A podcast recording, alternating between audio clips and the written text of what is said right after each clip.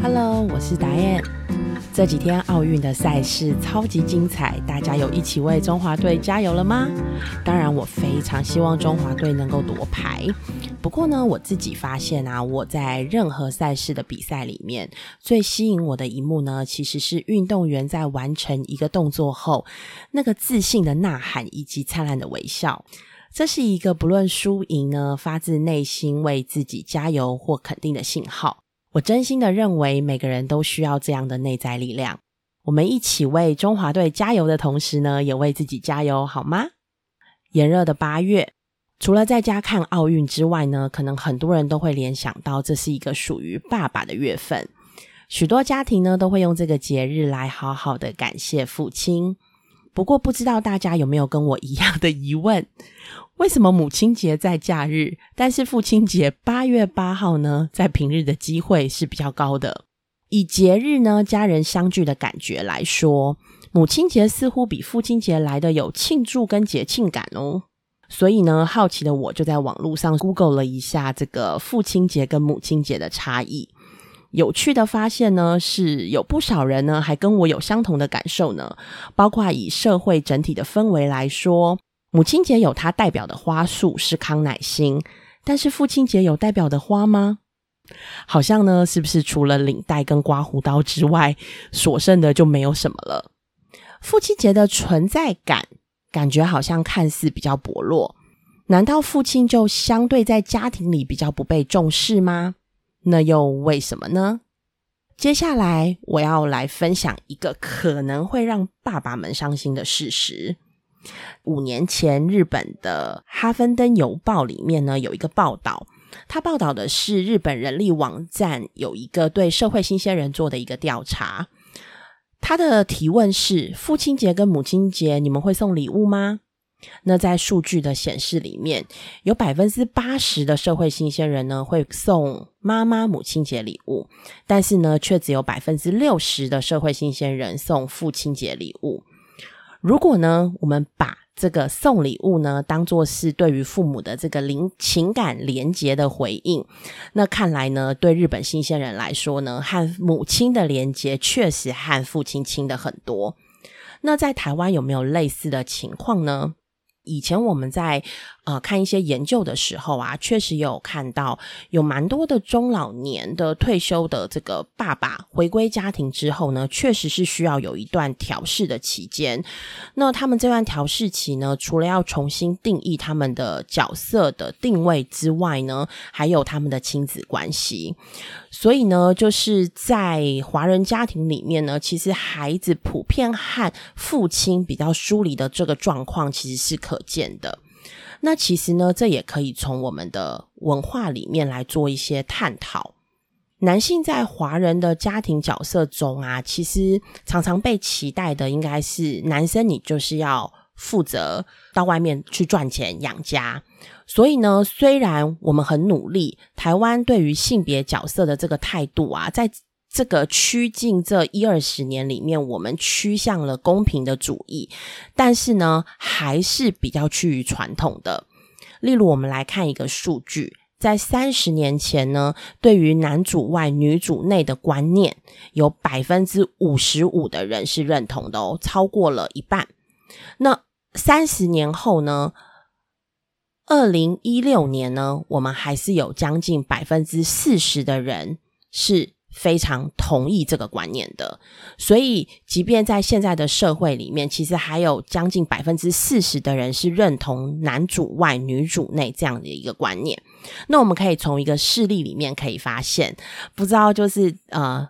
妈妈们有没有感受到，当学校呢孩子发生状况的时候，感觉老师第一个呢还是会联络妈妈？对，所以呢，这个也是我们目前就是台湾的状况。那整个现在整个在世界上的氛围呢，就是相对于欧美的国家，台湾男性的性别角色态度呢，还是比女性来的保守。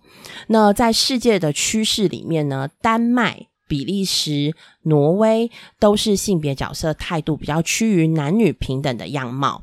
不过呢，反观中国、台湾、菲律宾相对来说就是比较传统的，而在台湾呢，更可以看见就是男性的保守程度呢比女性更高。那这也是啊，为什么我们现在在讨论少子化的议题哦？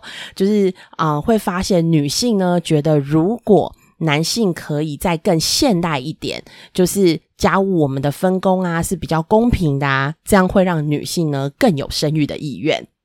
好，那刚刚我们谈到的就是男性在华人家庭角色中被期待，好像还是比较多男主外女主内的这样子的一个意向哦。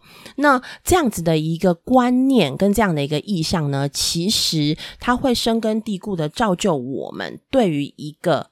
小男孩，一个男孩到男人的这样子的一个养育过程，那大家应该都可以听过，就是有父母在教育男孩的时候会跟他说：“你要勇敢，不能哭。”这样子类似的话语，那他的背后其实代表了男生要坚强。遇到问题呢，就要赶紧处理。对于情绪的感受呢，不要太强烈，因为男生将来呢是要到外面去打拼的，你必须要很坚强。想当然，我以前遇到的夫妻们，妻子呢总可以对于一个事件，他可以说出好多的感觉，但先生呢可能就会支支吾吾，说不太出太多的感受。有的先生甚至还会问我说：“要有什么感觉？”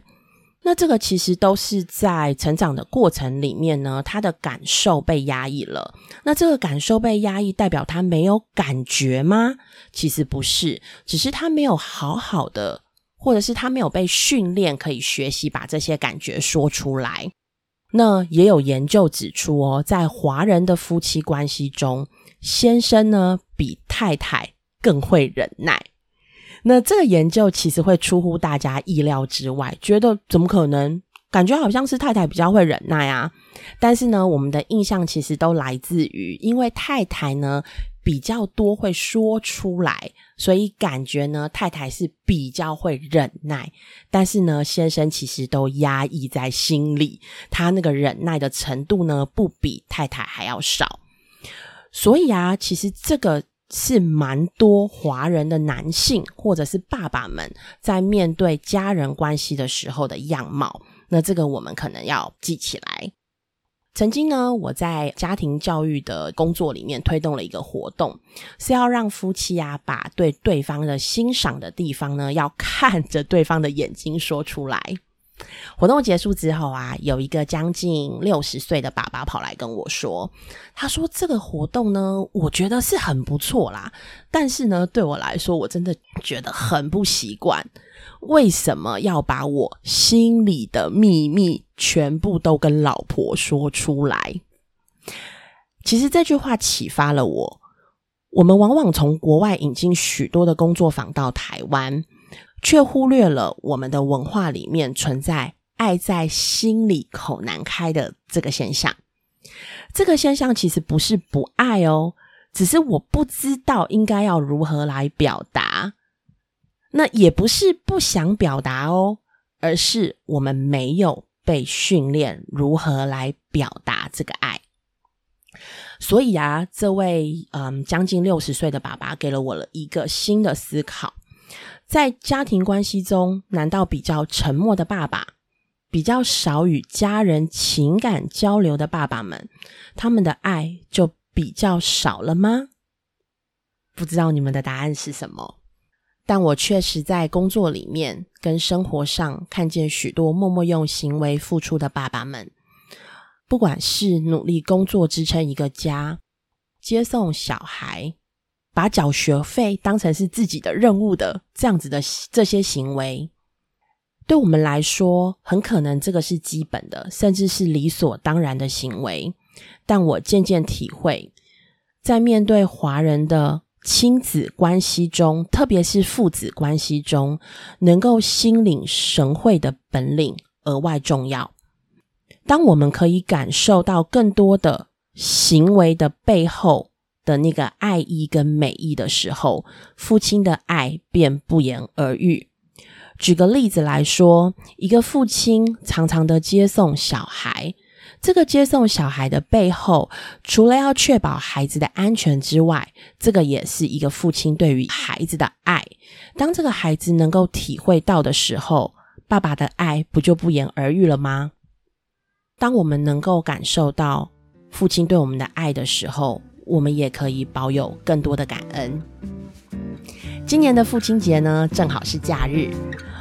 我想对你我来说呢，我们要赞扬的都是自己认识最棒的爸爸。所以呢，就趁着这个节日，花些时间陪伴父亲，感谢他所做的一切吧。聊关系，祝福爸爸们父亲节快乐。那我们下次见。